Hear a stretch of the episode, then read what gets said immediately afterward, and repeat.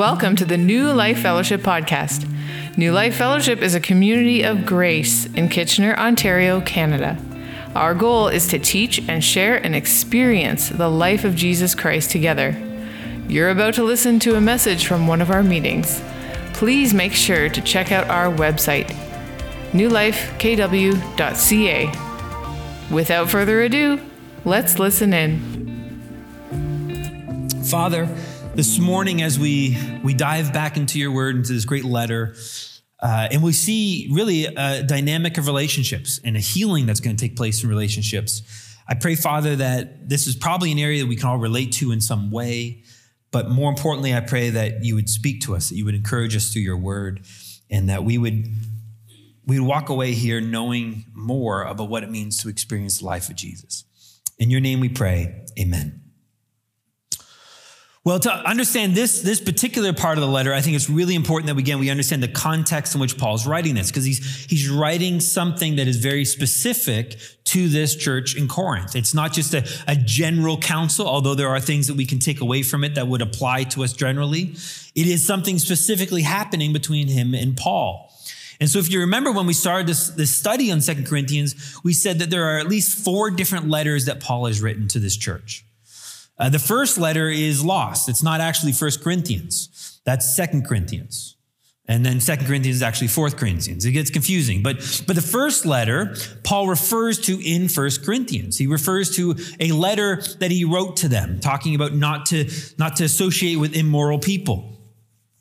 And, and so he, he warns them against that. And that's actually the first letter he writes to them, but that letter has been lost, and we don't have that anymore. And then he wrote First Corinthians, that letter that we do have, uh, and we call First Corinthians. Uh, and he probably wrote that letter in, in from Ephesus. Uh, and then he wrote a third letter, which again was also lost, but is referenced in uh, what we know as Second Corinthians. And it's often referred to as the severe letter or the sorrowful letter. Because as we're going to see in this passage today, he refers to it as a letter that caused great sorrow in, in Corinth, in that church. And so that's the third letter he wrote. And then the fourth letter he wrote is the one we're studying right now, which we know as Second Corinthians. And he's writing this letter uh, because things changed in his plans. And so maybe, maybe he was, uh, when he wrote that third letter, uh, maybe he communicated some of his travel plans. And so if you kind of imagine now a, a map, you've got the Aegean Sea, which is on the, the east coast of, of Greece and on the west coast of Turkey modern day Turkey at least. And so Ephesus is in modern day Turkey, and the Aegean Sea is sort of that little bay in between the two.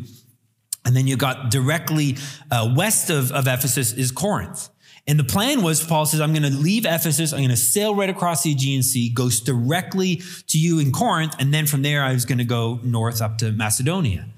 But travel plans changed. Instead, what he decided to do is he said he had a, an opening presented himself for to go to Asia to present the gospel. So he went north up into, into Asia into Troas, shared the gospel or attempted to share it there, then went a little bit around the Aegean Sea and stopped in Macedonia. Maybe it was Philippi, maybe it was Thessalonica. And that's where he is right now, writing this letter to the Corinthians. But there was some confusion with that. And maybe there's a risk the confusion, the, the Corinthians were offended by Paul because he didn't go there directly, that he changed their travel plans. And so all of that is, is going on here, sort of as the, as the backdrop. But really, the issue that, that I think is struggling between Paul and the Corinthians was what initiated that sorrowful letter or that severe letter he wrote to them. Now, we don't know exactly what he said in there. We don't know the exact reason for it. All at best, what we can do is we can surmise and we can speculate based on some of the things that Paul's writing here in Second Corinthians. And what most theologians would agree is that someone or some group came in after Paul and began to cause trouble. They began to undermine Paul, began to defame Paul, and cause tension between the church of Corinth and Paul. And that, that actually makes a lot of sense because that was typically what would happen. You read through the book of Acts, Paul would go and he would, he would set up a church there and he would evangelize and people would come together. And then he'd begin to disciple them for a time and then he would leave. And after he left, another group of people came in and they were called the Judaizers. Now, these Judaizers, their whole goal wasn't to denounce Jesus. They didn't, they didn't come to say Jesus is not actually the Son of God. He's not the Messiah. Because these are a group of people who've already faced that question and decided, no, Jesus is the true Messiah.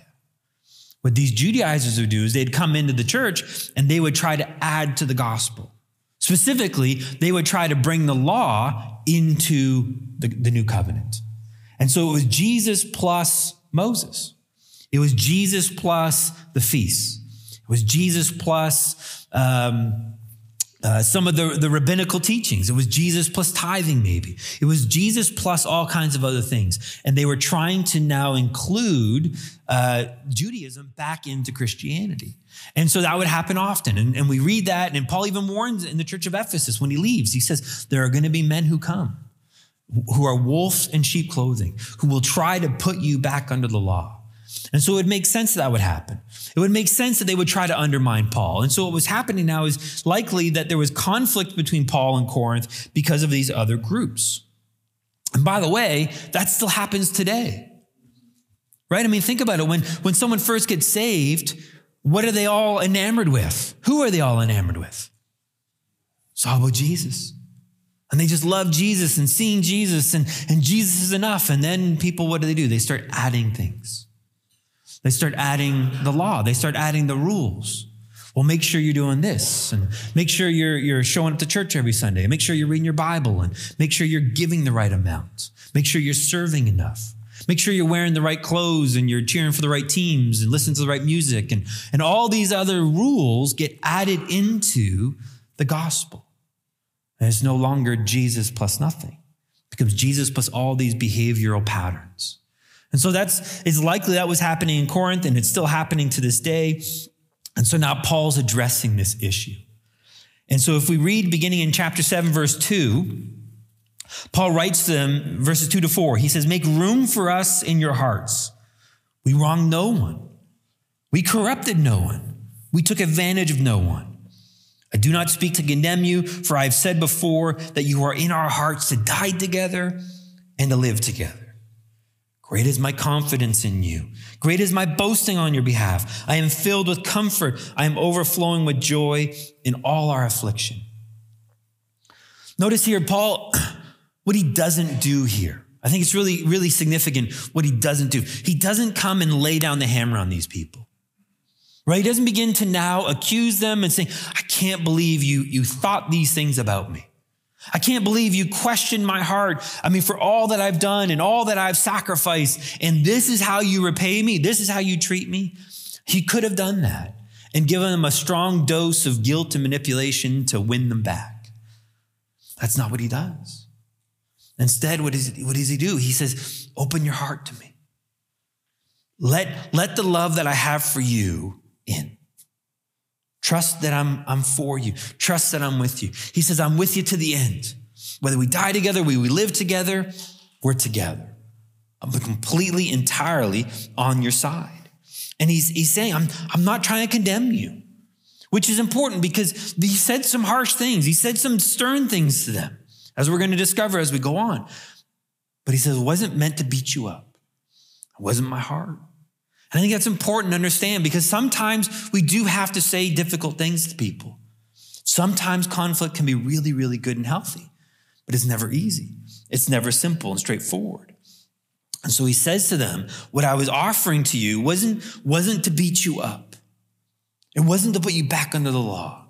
Remember what he says in, in 2 Corinthians chapter 3 about the law. The law is a minister of what? Death and condemnation. That wasn't my point. That wasn't my heart. Instead, I wanted to offer you grace because grace is a ministry of life and righteousness. It's freedom. That's what he's wanting to offer. That's his heart. And so what he's trying to say is, is open your heart to us. It's the same language that he was using in chapter six. Remember we saw that but chapter six about how he's saying, beginning, open your hearts. Look at how we've loved you. Look at what we've sacrificed. Let us in now. Let this love we have for you into your hearts so you can know it. It's really the whole letter has been building to this point here. In many ways, you could argue that from the, the middle of chapter two, right around verse 14, till this moment, Paul has been on an aside. Oh, it's been a glorious aside. You know, we call it a, a rabbit trail, you know, following a rabbit, but it was a fat rabbit, so it's worth following. And he, he, explained about the heart of new covenant ministers and what that looks like in the gospel and, and how we're new creations in Christ and the old is gone, behold, the new has come, and we've been righteous in Jesus. And he's, he's explained, don't now, don't yoke yourself to the world, but open your hearts to us. And so he's, he's gone on this giant aside. He's going to now kind of pick up where he left off in the middle of chapter two here in verse five.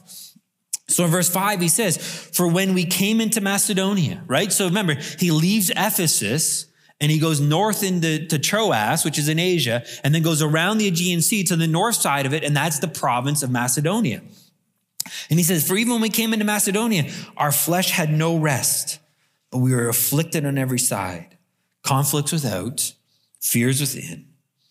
But God, who comforts the depressed, comfort us with the coming of Titus and not only by his coming, but also the comfort with which he has comforted in you. As he reported to us your longing, your mourning, your zeal for me, and I rejoiced even more. So remember what we saw in, in chapter one of this book about the trouble he had in Asia. That God called him to Asia. He knew it. There was an open door. He was confident that God was leading him to Asia, but he was expecting that it was going to be an incredible revival. That, that all of a sudden, you know, he'd preached the gospel and 5,000 people were baptized, much like we read in the book of Acts. That's what Paul was expecting. Is that what Paul found though? No.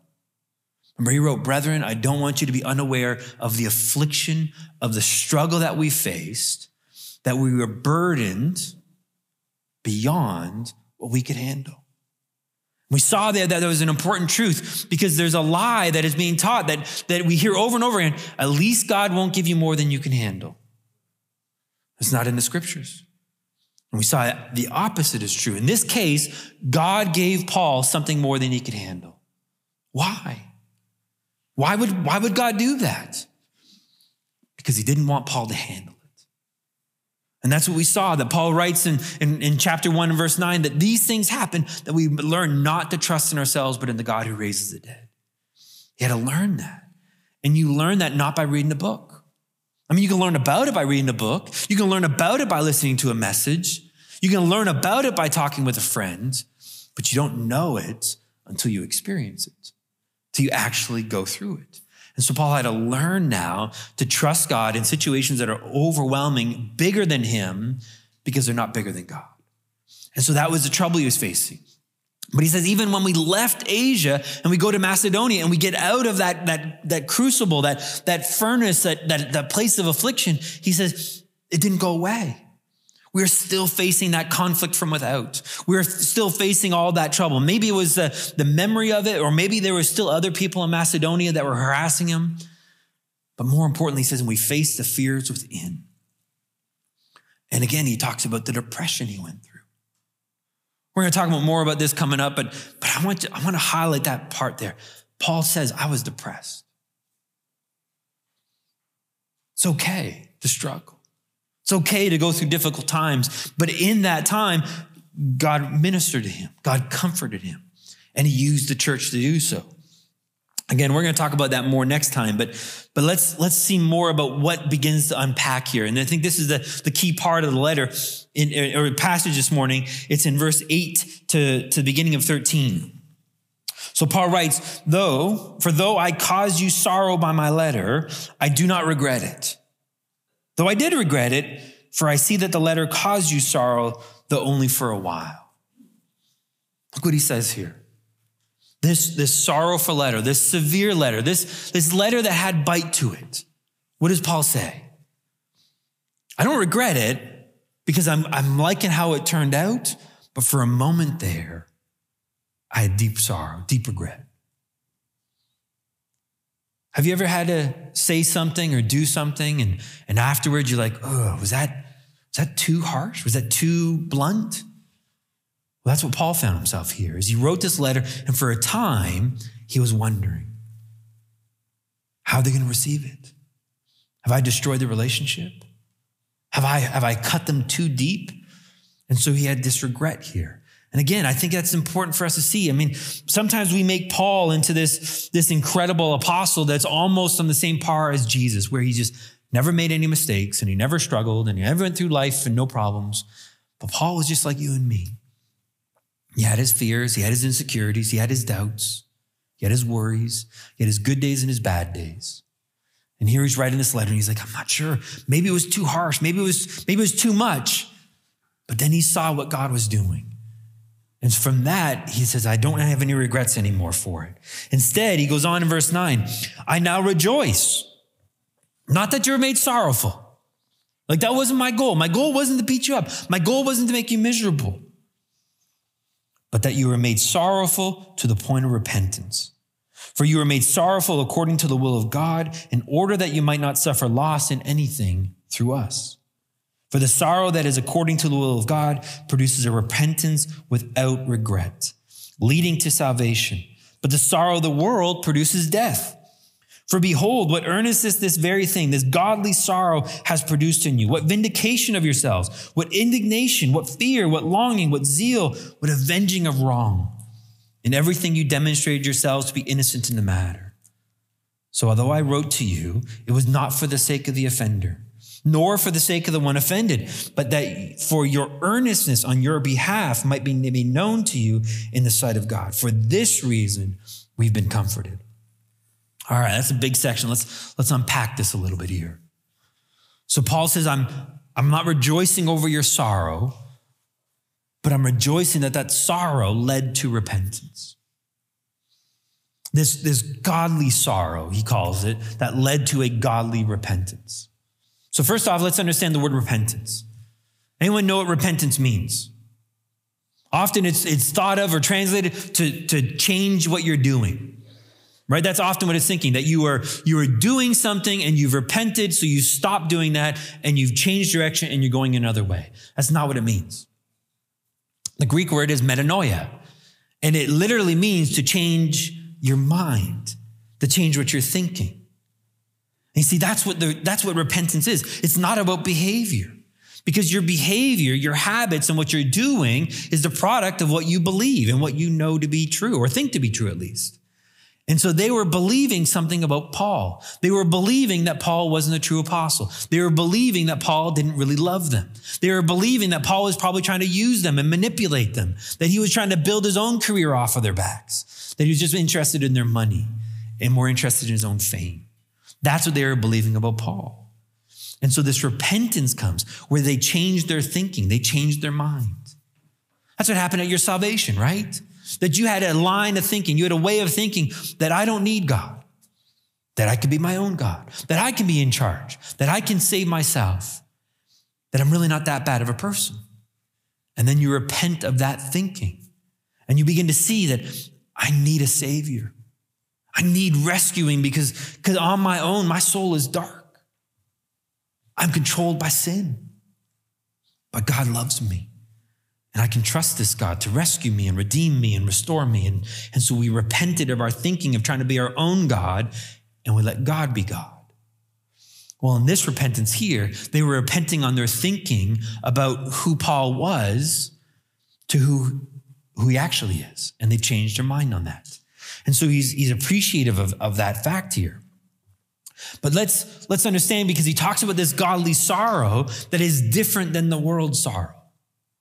Right? Because I think, I think it's easy. The, the, another word we might use here is guilt. And, and Pastor Greg likes to, to say guilt's probably not the right word. And I, I kind of agree with him, but I'm not, I'm not as legalistic as Greg is with guilt. I'm just going to say that. Uh, so I don't think guilt's a bad word. And, and I don't think Greg actually believes that either. But, but guilt has this, con- has this connotation to it of, of feeling bad, of beating yourself up, feeling a little condemned.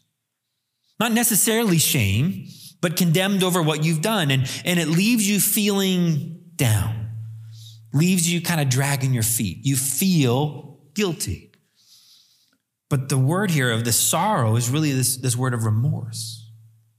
This remorse, which is, I feel bad about what I've done, but I don't feel condemned for what I've done. And that's really important because how much condemnation is there now in Jesus Christ to you? Romans 8 1 says there's not one, literally, not one single condemnation coming towards you in Christ Jesus. It's already been de- addressed and dealt with on the cross. And so this godly sorrow that he's talking about here is really, it's leading to this repentance. It's leading to change. But what I think what's interesting here, this, this aspect of godly sorrow is, is it's not just sort of, oh, I did it. I'm sorry you felt that way. I'm sorry you're miserable about it, but off I go. This godly sorrow, this remorse, there's something inside the person that says, I don't want to ever do that again. I don't ever want to make that same mistake. I remember, I remember one time with, with our kids, and I can't tell you the whole story because my kids are starting to say if I use them in illustrations that I have to pay them. Um, I don't like that plan, but um, so I'm, I'm not going to give you the details of the story. But but one of my children had done something, and it was it was pretty significant. There were two things actually back to back. It was pretty significant that they'd done this, and, and they they came down, they confessed to us, and I think that was that was beautiful. That that they came to us not when they were caught, but because God put it on their heart and their conscience was was was awakened to what they'd done. And so this one child came down after bedtime and all sheepishly explained to us what they had done. And and it was again it was pretty significant. Like our jaws were, were kind of uh, gaping at what happened. And uh, and if you want to know then just give me some money to pay my child and i'll tell you the story. Uh, well let's negotiate. So so we, say, we, say, we say to this child afterwards, though, we want, we want you to know that you're completely loved, that you're completely accepted and you're forgiven. And they said, I know. And they walked up back to bed all happy. And I'm telling you, I was a little disappointed. I mean, get me, get, I understand. I'm, I'm happy they know they loved. I have, I'm, I'm thrilled to know that they could come to us without fear, that they know no matter what they've done, they're still going to have a place, they're still loved, and they're still accepted by us, by God, and they're right. And that was wonderful. But I wanted to see a little sorrow. I did, because what that sorrow tells me is they understood what they did was wrong. And they're not going to make that same mistake again. And so what that sorrow tells me is it, is it helps me to understand where they're at. You see, we got to think of it in terms of a train, that there, there starts off with an offense. And that offense might be by two people back and forth. Uh, maybe think about, you know, two friends or, or a married couple where they're fighting back and forth and they both say harsh things back to one, towards one another. Or maybe it just starts with one person where one person says something harsh or one person betrays their trust. Maybe they gossiped uh, to another friend uh, about them, or, or maybe they say something careless to them. But one, all it takes is one person to cause an offense. And that offense now leads to the need for forgiveness. And again, forgiveness is one sided. Forgiveness isn't when I come to you asking for forgiveness for how I hurt you. Forgiveness is by the uh, person offended when they choose to release the debt. That's forgiveness. And it's important that the offended person forgive, not to let the other person off the hook, because it has nothing to do with the other person. It's all about the freedom that you need. And so when you forgive, you are releasing yourself as the prisoner. Because if you don't forgive, you're choosing bitterness. And that bitterness will eat away, that bitterness will destroy you, and that bitterness will kill you. But forgiveness is not the end of the train. The end of the train is reconciliation. And it's important to understand reconciliation is not forgiveness. They're not the same thing. Forgiveness allows for reconciliation. So think of it this way. The offense is where trust was broken down because every offense in a relationship breaks trust. Sometimes small, sometimes big, but trust is broken. Forgiveness releases the debt, but reconciliation is where that trust is rebuilt. And now it takes two people. And a key element of that reconciliation is that knowledge that the person understands what they did was wrong. They don't just don't like the consequence. I mean, you see this in your kids, right? Kids, kids hurt one another, and, and so you say, tell, you know, tell little Bobby you're sorry. I'm sorry. Are they really sorry? No. Now, I don't think it's wrong for those little kids to, to teach them. You need to apologize. You need to say sorry. Because in that moment, they're, they're, they, don't, they don't understand it yet. And they're, they're learning. They're figuring it out. But you can see that they're not actually sorry. And so, guess what's going to happen? They're going to do the same thing over and over and over again because there isn't that true godly sorrow. But when you see that sorrow, And I describe it in this way it's that, oh my soul, what have I done moment. That's what I'm looking for. When I'm, when I'm counseling people, often couples, where, where one has betrayed the other, and they come in and they begin to explain what they've done, I'm looking for the, oh my soul. And what that will look like is it's not, they're not blaming the other person. They're not saying basically, well, I did this because you did this, this, and this. Now, it's true, they might have done all those things, but you're still responsible for your actions and your choices. Here's the thing let me give you this illustration. Suppose I come up to Adam and I start pestering Adam, I start annoying Adam, and I start, you know, kind of getting really close to his eye, but never actually touching him. So I'm, I'm a pest, I'm annoyance. And so, so Adam slugs me, hauls off. Now, am I responsible for him hitting me? No, that's his choice. But I, I contributed to it. I'm not innocent in all that, but Adam is completely responsible for the choice he made in hitting me. And so that's that, that sorrow that would say, you know what, it doesn't matter what anyone else did. I see what I did. And what I did was wrong. What I said to you, how I treated you, and, and, and how I betrayed your trust, it's totally wrong. And you have that godly sorrow, that, oh, my soul, that isn't one of condemnation, but there's a healthy sorrow. And I'm telling you that healthy sorrow is so healthy, it's so good because it leads us back to Jesus. There was a, a moment in my life I remember where, where I'd gotten into a lifestyle of sin. And at the beginning, when I started on that path, I was a Christian, I was a believer. And at the beginning, my soul knew it was wrong. And I could hear God very clearly saying, This is not right. This is wrong. But the sin was felt too good. And so I kept doing it. I kept doing it. And it got, the voice of God seemed to get quieter and quieter. When really it was just the voice of sin was getting louder and louder and louder. To the point where I didn't feel guilty afterwards for a while. Until something began to change. And I began to feel that sorrow, that, that, that grief, that this is not right part of my soul. And it wasn't fun, but it was the healthiest thing that I could ever experience. The, the best way I could describe it is have you ever been like sitting on your foot and then you, you get off of it and all of a sudden you feel pins and needles in your foot?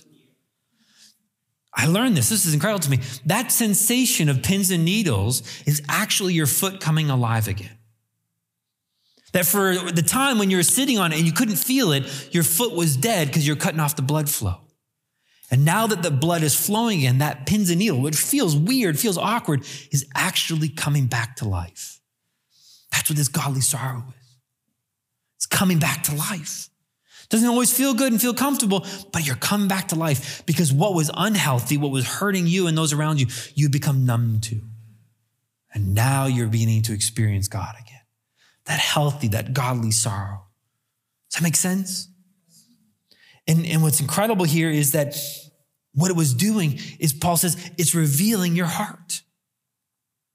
Verse 11, for behold, what earnestness, this very thing, this godly sorrow is produced in you. What vindication of yourselves, what indignation, what fear, what longing, what zeal, what avenging of wrong. He says, what it did is you came alive to what you really desire, what you really want. And what you really want, Paul is in this case saying, is, is you want a relationship. You want to love the people of God. You want to trust God. You want to trust his apostle. You are coming alive. You see, this godly sorrow, what it was doing in me in that day was I was, my heart was coming alive again. Because my real desire was not sin. Right? My real true desire is not sin. Remember what Paul says in Romans 7 I'm doing the very thing I don't want to do. I'm doing the very thing I hate. And that's what I was doing for a time until it started coming alive. And that godly sorrow over my sin is telling me my heart is good. My heart is righteous because I desire good and righteous things. And I was, I was living in a way that was inconsistent with my true desires. I was led astray. And so this godly sorrow is awakening us back to what we really crave for, what we really desire.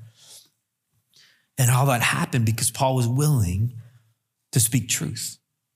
Paul was willing to have conflict. I think that's so important. As, as a counselor, I've, I've had the, the, the part of the job that I've hated the most is having to speak to people what the flesh looks like in their life. Because I have to hold up a mirror to them. I have to confront them at times with the ugliness of their flesh, the ugliness of their self centeredness. When in their mind, they've come to me because everyone else is the problem, not them. And I have to actually say to them, actually, you're the problem. Now, yes, your, your spouse or your kids or your friends or your workplace, they've got their own problems, but guess what? I'm only talking to you right now, and this is your problem. And it's never fun to do that. And I've had people at times say to me, I, I thought you taught grace. Where's the grace in all this? Where's the love? And the reality is, I love you because I'm speaking to you, and I'm speaking to you because I love you. That's why I'm confronting you. Think about it this way the degree to you, which you love someone is the degree to which you're willing to enter into conflict for them. Did you hear what I said there? Not conflict with them, but conflict for them. If, if I don't love Sheila, if I don't care about Sheila, I don't care about Sheila. And I'm just happy to not have any ripples, any negative impact here. I'm not going to say anything to Sheila because I don't care about Sheila and I don't want Sheila upsetting me. Because I'm willing to love Sheila, I'm willing to say the hard things to her, and vice versa. Because we care for one another and we're willing to speak truth. But it's not just speak truth, it's speak truth in love. It's, together, it's two sides of the same coin. And too often, what we've done is we've chosen one side at the expense of the other. We think that if I'm going to love you, then I can't tell you truth, which doesn't help anyone which really doesn't help anyone. Think about evangelism. I, I saw a, a, short clip. Um, it was, uh, I don't know if it was Penn or Teller. Uh, it was the magician, you know, the Penn and Teller, the magicians? It's the one who talks. That's the, I think it's Penn, but could be Teller, right? And uh, anyways, he, he, was he was recording this little video, and and he's he's a proud atheist. Be very open about that. But he says this, he goes, here's why I don't listen, I don't believe Christians. And when they share the gospel, is because if you really believe that gospel, if you really believe that sinners go to hell, then they you wouldn't shut up about it. You would fight for us. You would make sure that we heard that gospel. But you're too quiet about it. And I think we're too quiet about it because we're afraid of offending. And so we, we choose, we think is love at the expense of truth. And the reality is we don't actually love them enough.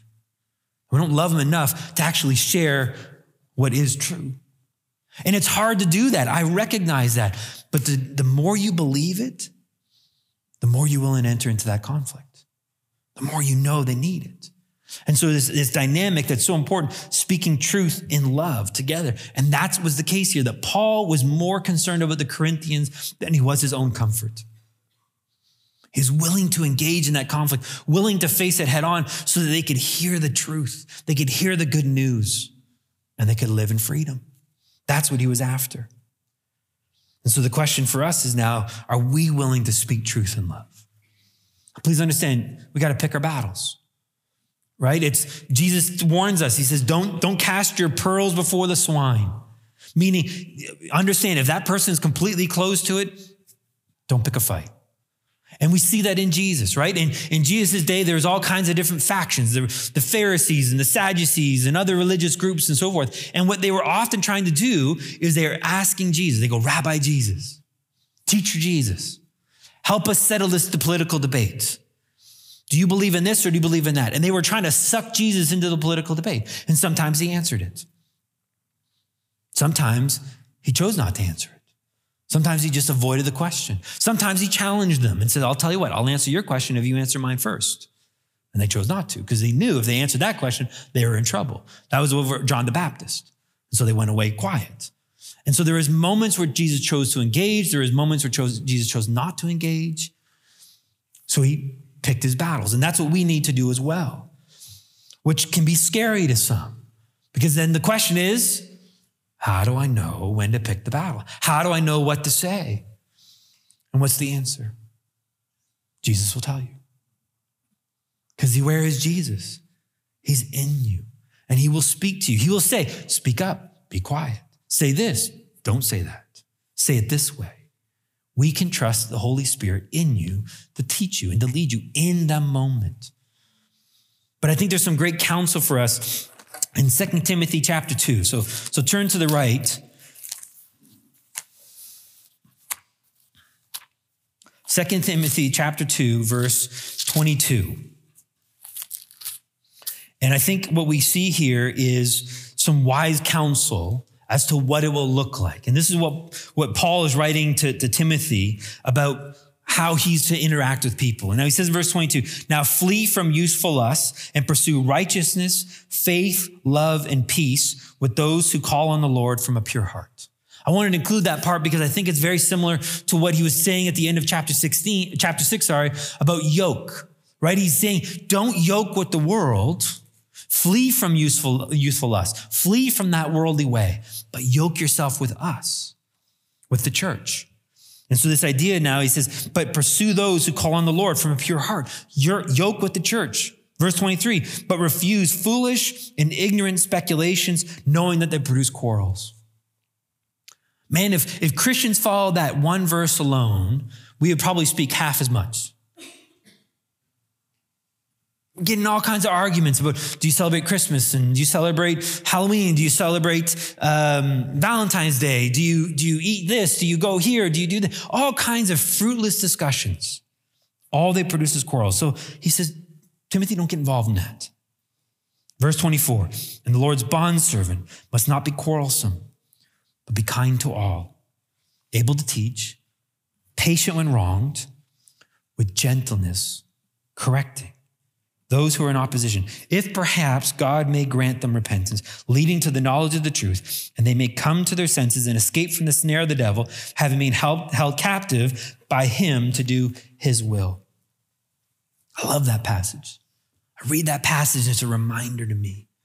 Speak truth in love, correct with gentleness, care for their heart. That's more important than their behavior, more important than what they're doing.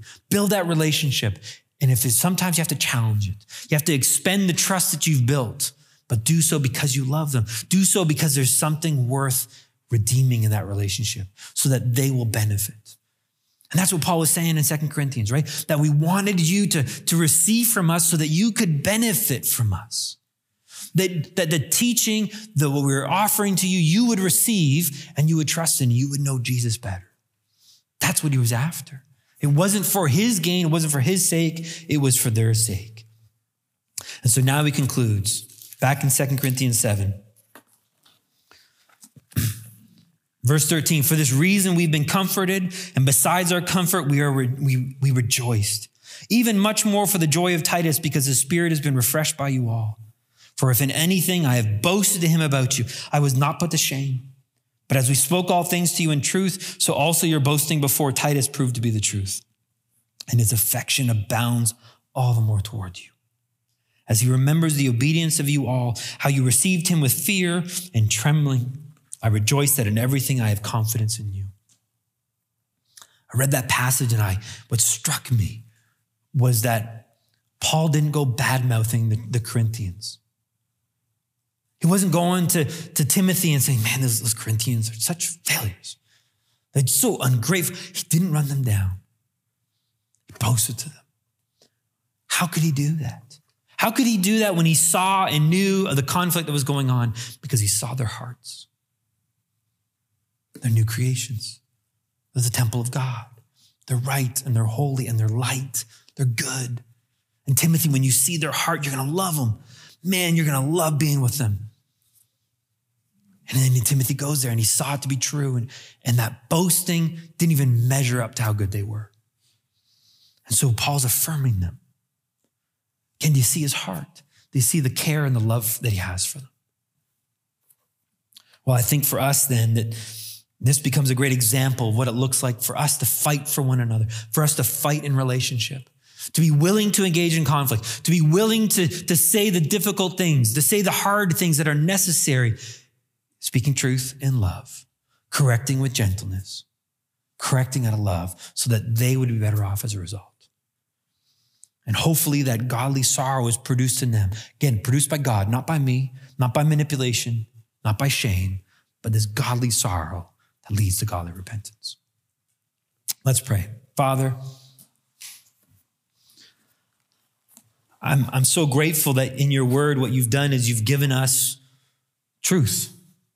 You've, you've, you've shown to us what, what real life looks like, and you haven't tried to wash it and make it look pretty. That there is still conflict from time to time between us within the church. There are times where we have to confront one another and say difficult things, but you show us how. You show us the heart behind it. And I pray, Father, that when those moments come, whether it be with a with our family member or a friend or maybe a coworker, maybe it's about sharing the gospel with them, that we remember that that in love we're willing to say the hard things, but more important that we'll trust you to lead us, trust you to give us the words, the moment, the times, and even the tone in which we deliver it, so that reconciliation, that redemption can take place between you and them or between us and them. And we might share more of your life together. In your name we pray. Amen.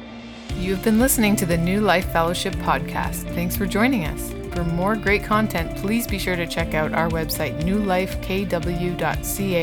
and sign up for our mailing list. Subscribers will receive our The Life in the Apartment ebook that is sure to encourage and bless.